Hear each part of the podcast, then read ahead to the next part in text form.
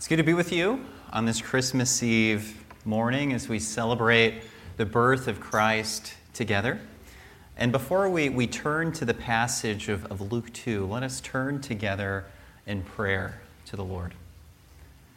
God our Father, we thank you for the birth of Christ. We thank you for this cause of celebration. And we thank you, Lord, for the, for the proclamation, the announcement of this good news that we find in your word. And I do pray, Lord, that all that follows would be faithful to your intentions to this passage, Lord, and that you would apply the good news, the gospel that Christmas announces, that you would apply it to our heads, to our hands, to our hearts, that we might rest more fully, more deeply in the gift of Christ Jesus. And it's in His name that we pray. Amen. Well, if you remember, as, as we were reading, Luke chapter 2, it, it introduces us to a number of historical people, people from history. And about one of these people that we're introduced to, the following words are written. Listen to this. The providence which divinely ordered our lives created the most perfect good for our lives by producing this person and sending us a Savior who put an end to war and established all things. And when he appeared, he exceeded the hopes of all, and the birthday of the God marked for the world the beginning of good tidings through his coming. Are big words, right? This, this announcement, it, it, it, speaks of a figure who will work the most perfect good in our lives, one who is the Savior of the world, who puts an end to war and establishes all things in the stability of peace, whose day of birth is the birthday of a God, and that day of birth is the beginning of all of these wonderful happenings. And so, who is this announcement speaking about? Well, perhaps surprisingly, this was not written about Christ. This was actually written about another person that we find in this passage, namely Caesar Augustus. These words are a gospel.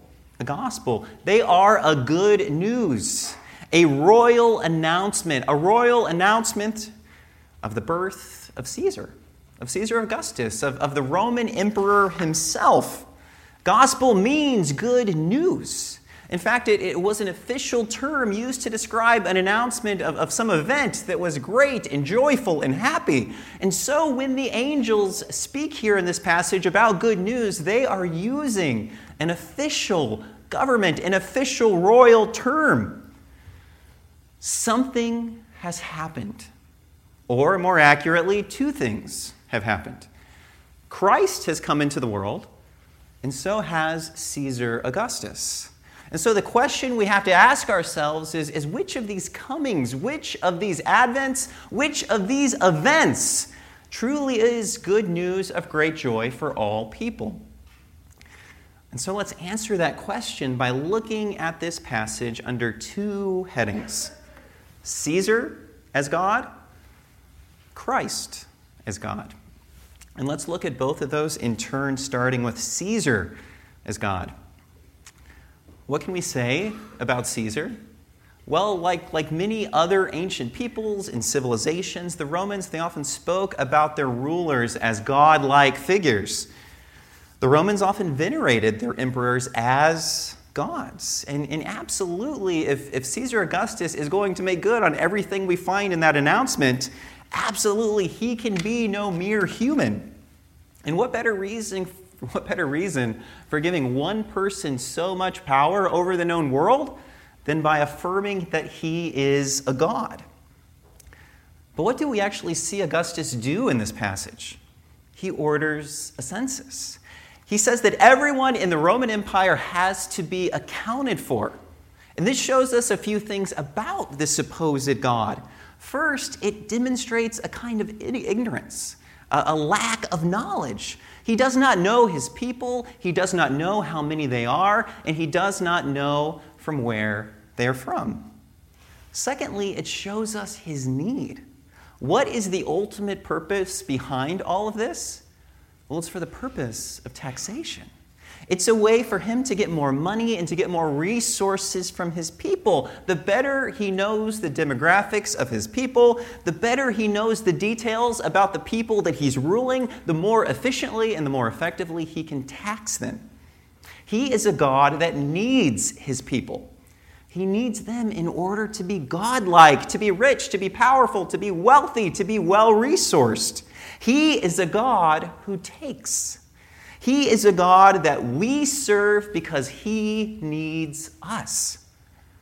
The point here is not taxation. We, we expect a government to do this in some form. The question is whether this is fitting and worthy of a God.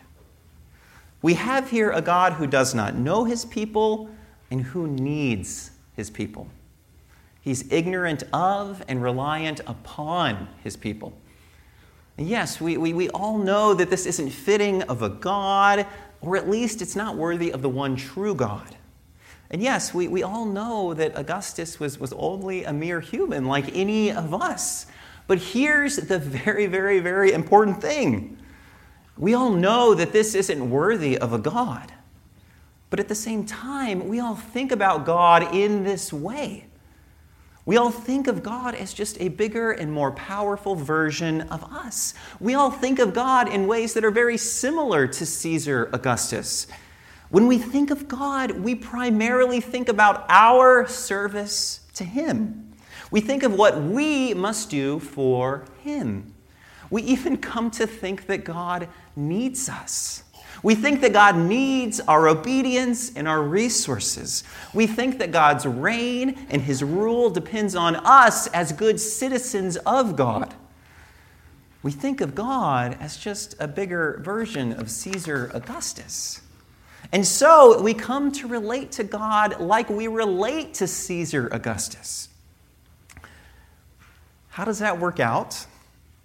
Well, right, our, our right relationship with Caesar Augustus, it rests on our obeying of his commands. In the same way, we think that our right relationship with God, it just rests on our obeying his commands. To be a good citizen of the Roman Empire, we must do this and this and that. To be a good follower of God, we must do this and this and that.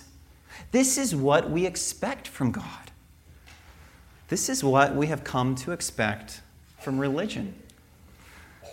When we say something like all religions, all roads lead to God, what we mean is that any good religious teaching will primarily give us advice and instruction and commands in the way that we should live. Religious teachers, they come and they tell us the way that we need to behave ourselves so that we can make our journey to God. They tell us how to be good religious citizens of God, just like the Roman citizens were meant to be good citizens of Caesar. And if that's the case, then, then absolutely what God primarily gives us are commands. Do this, don't do that. Do that, don't do this. And if the primary message is about what you must do to be a sufficiently good person, a, a, good citizen of God, then yes, it would make sense for any number of religious teachings to get you there. If it's primarily a matter of us coming to God by what we do and how we live, then absolutely any sufficiently good life, however you might calculate or define that, it'll get us, it'll lead us to God. Again, if that's the case, then what God gives us are commands. He tells us how to relate to Him like we relate to Caesar. We are the ones who serve God. The burden and the weight of our life is all upon our own shoulders. That's religion as usual. This is religion as we have come to expect it. But, but here's the question, right? How does any of this relate to the birth of this child? Where does that fit in? And, and how is any of this news? How is this the announcement of some great and good thing that God has done for us? Because here is the key point good news, gospel is wholly different from commands or advice or instructions about what you must do. Consider an analogy. My kids are huge Cubs fans, and they're always looking for, for good advice on, on how to get autographs when we have a chance to go to a baseball game. And here's some good advice, right? Bring a marker, bring something to sign. It's pretty obvious, right? That's kind of like when you, when you get a baking recipe and someone puts an oven. Um, but nonetheless, you, you still need the marker, you still need something to sign, but you can do some other things too. You can get to the game a little early. You can get as close to the field as fast as you can right when the game ends. You can even stay late after the game to see if you can catch some of the players leaving the stadium. And all of this, this is good advice for getting an autograph. But what if a player called my kids before the game? What if he said, I've made plans to find you personally at the game, to go over some drills with you, and to sign whatever you want? Is that advice? No. No, that's, that's news. Something has happened. The player has made plans to do this. This is not about what you should do. This is about what has been done for you. And this, this is what Christmas is about. It isn't about advice or commands or instructions on how to find God and to come to Him. No. It is the good news of God coming to us. Christmas is not a how to, Christmas is a happening. But what exactly does that mean? Well, to answer that question, let's go to our second point Christ as God. Again, Augustus needs his people. He does not know them, and without their support, he would not be powerful. But we do see great, great power in this passage. It's just not from Caesar Augustus. There are two layers to what is happening here. Mary and Joseph are required to travel to Bethlehem because of the census. And this detail is hugely, hugely important. There was a prophecy made long, long ago before this event happened by the prophet Micah. He told the people through God that one day God's promised king and savior of the world would come from Bethlehem. And because of the census, today is that day. But that's not exactly the right way to put it. Yes, today is that day because the census forces Mary and Joseph to go to Bethlehem. So, yes, the census is a cause here, but it isn't the primary or the ultimate cause. There's something deeper at work.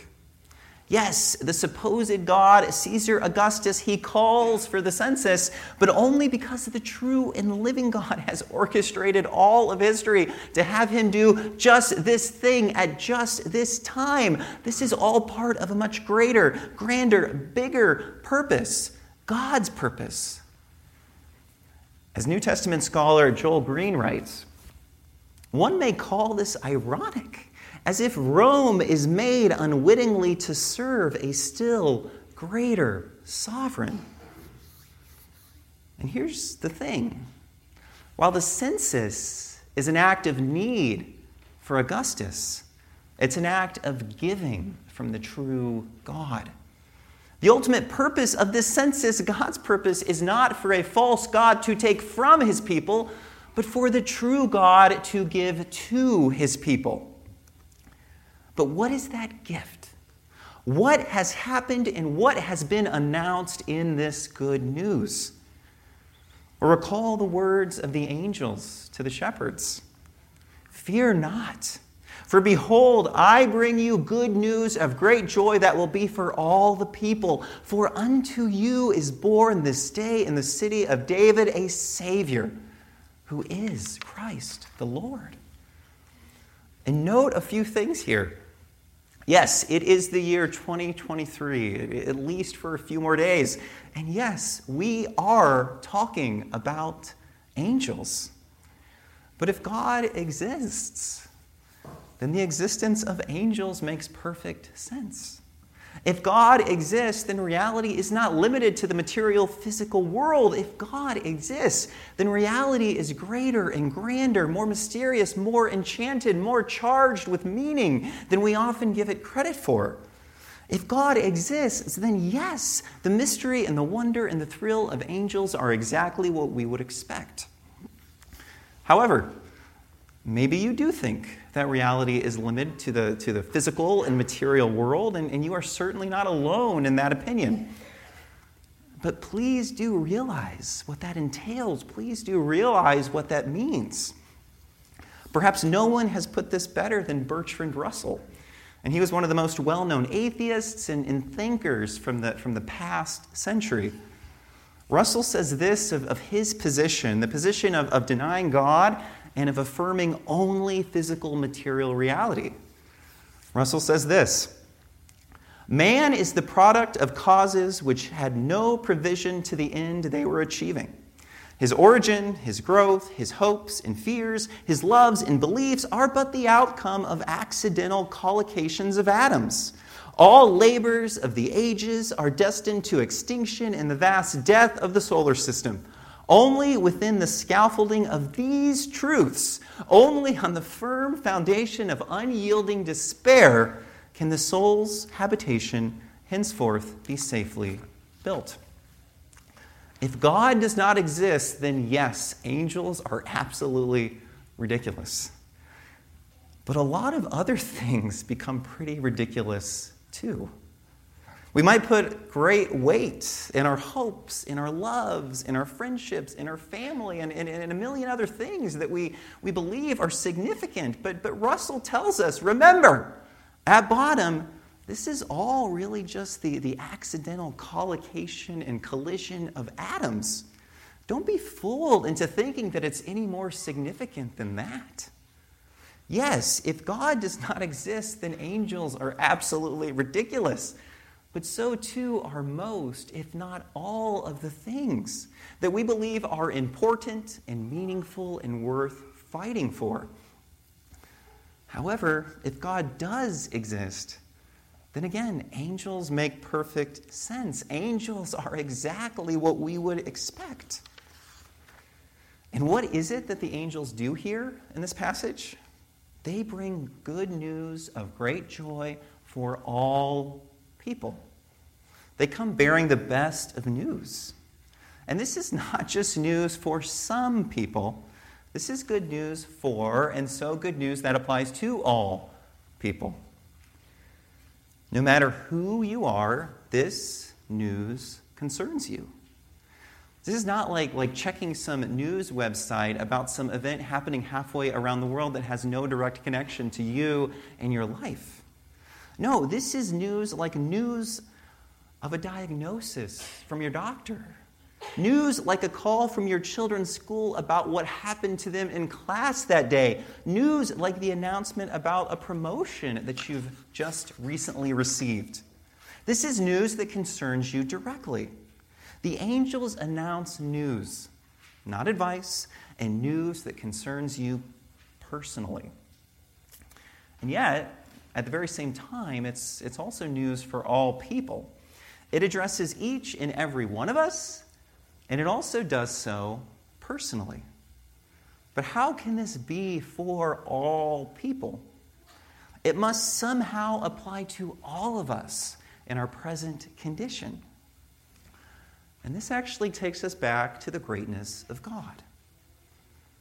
Recall that our expectation is to relate to God like we relate to Caesar. We serve him. We come to him by following his commands. And anyone who lives a sufficiently good life, however we might calculate that, can be understood as coming to God. Such people are sufficiently good citizens of God. Again, this is the basic idea that all roads lead to God. Again, since we are the ones that are walking the road, then any reasonably good road will do. We just have to live lives that are good enough. But really think about that. If we can be good enough to come to God, then God is not truly great. And that might seem like a strange thing to say, but, but let me explain that. Let me unpack that. If God is truly great, then God is perfectly good and wise and loving and also perfectly just.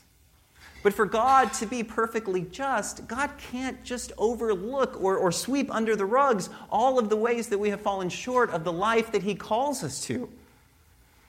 And what exactly is that life? What is the biblical ethic of life? It's this to love God with all of our heart, soul, mind, and strength, and to love our neighbor as ourselves. We are called to love God wholly and fully all the time. We are called to love every human being in the same way that we love ourselves.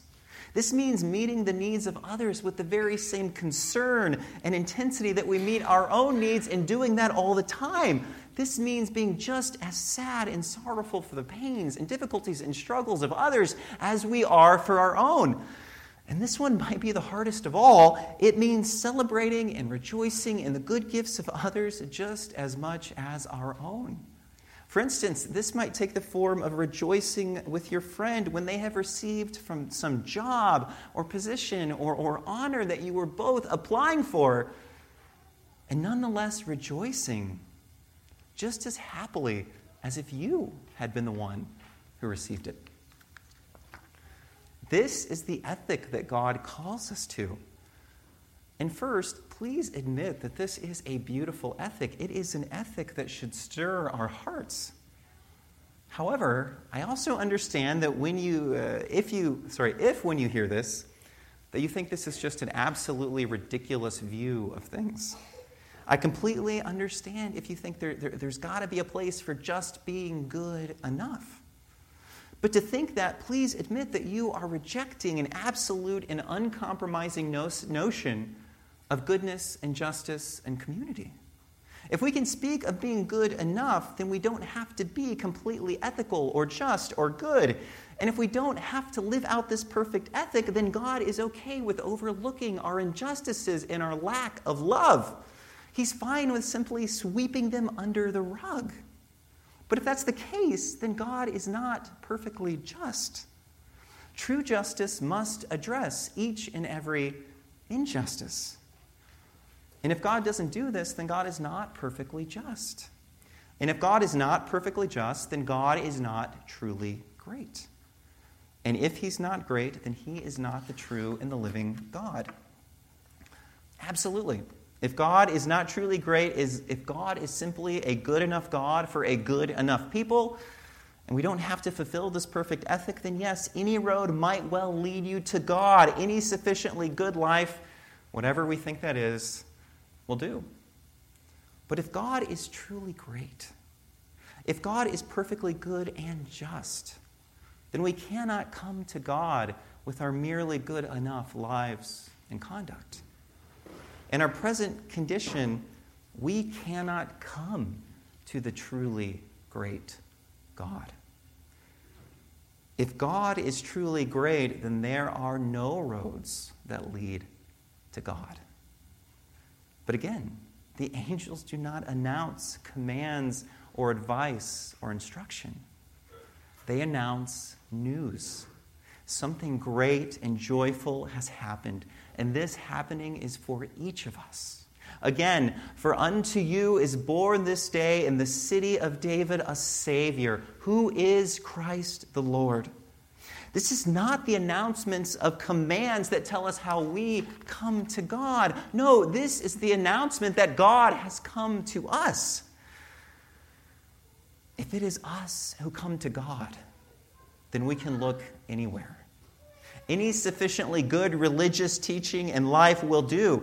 But if it is God who comes to us, then we must look to where and how God has come. We must look here and here alone. We must look to this child.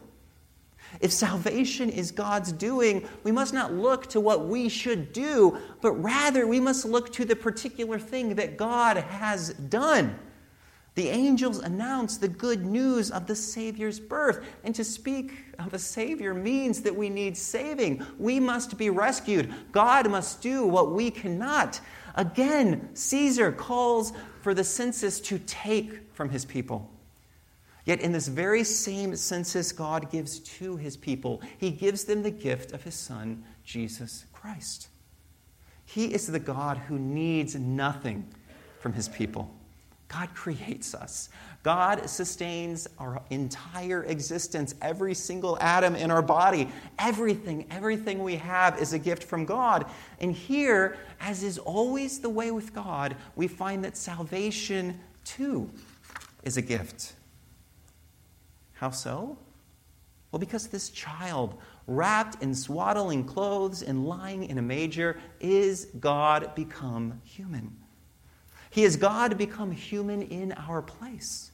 This child will grow and he will live the life that we should have lived. He will love God and neighbor perfectly every single second of every single day, and he will do this in our place. This is good news, but it gets better still. While God gives, he does also take. But he does not take from us as Caesar does. He does not burden his people by taking their benefits. No, he benefits his people by taking their burdens. Christ will take the punishment that we deserve for falling short of this beautiful, wonderful, perfect ethic he will die the death that we, not he, deserves, and he will do this on the cross. He will live the perfect human life in our place, and he will bear that punishment of perfect justice that we, that we deserve for breaking that ethic. Christ alone will make it so that the truly great and perfectly good and just God can welcome a sinful people like us into his loving embrace. He will show that God is not only perfectly just, but also perfectly merciful. And right, these are two things, two characteristics that, that can only come together in Christ. Why? Because Christ is the God who forgives and welcomes us in perfect mercy. But he's also the God who takes upon himself the punishment of perfect justice. If God is truly great, if He is perfectly good and wise and loving, if He is both perfectly just and perfectly merciful, then Christ Jesus, God coming to us, is our only salvation. This is the good news of great joy for all people. This is the gospel. This is what is announced by the angels. This is the child who is born on Christmas. And this is not a God like Caesar. Our relationship to this God does not primarily rest on our service to Him, but on His service to us. And if we place our faith in this child, Christ Jesus, then we become by grace what Christ is by nature a beloved child of God. Is there obedience here? Yes, absolutely. But this is not the obedience of a citizen to a Caesar. This is not the obedience of an employee to an employer. Those relationships rest on what you do.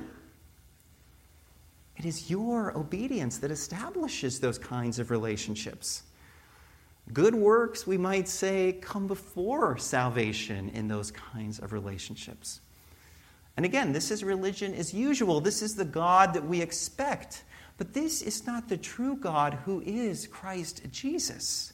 Our obedience to this truly great God is like that of a child to a parent. Again, if we place our faith in Christ, we become children of God. And no child should be in a situation where they feel that they must do this and that in order to earn their parents' love and approval and delight. That would be an extremely unhealthy situation, and yet we often think about God in just these terms.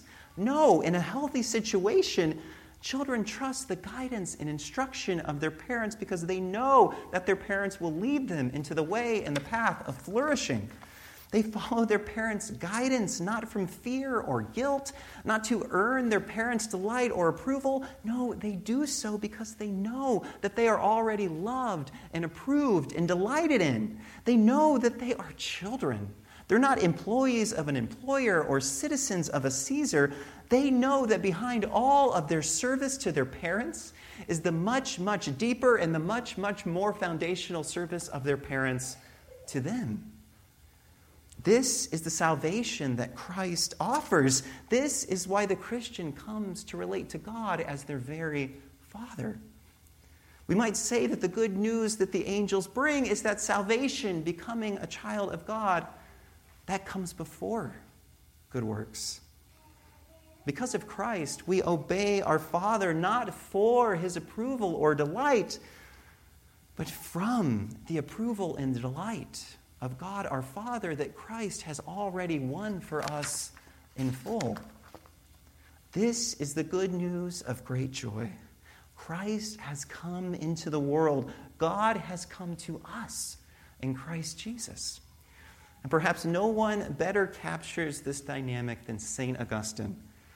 He writes this O oh Lord, command what you will and give what you command. God has done just this in Jesus Christ, in this child, in this good news of great joy that is offered to all people. Let us pray. God our Father, we thank you for who you are. We thank you that you are the truly great God who gives. And we thank you for the greatest gift of all, your Son, Christ Jesus, whose birth we celebrate on this Christmas Eve day. It's in his name that we pray. Amen.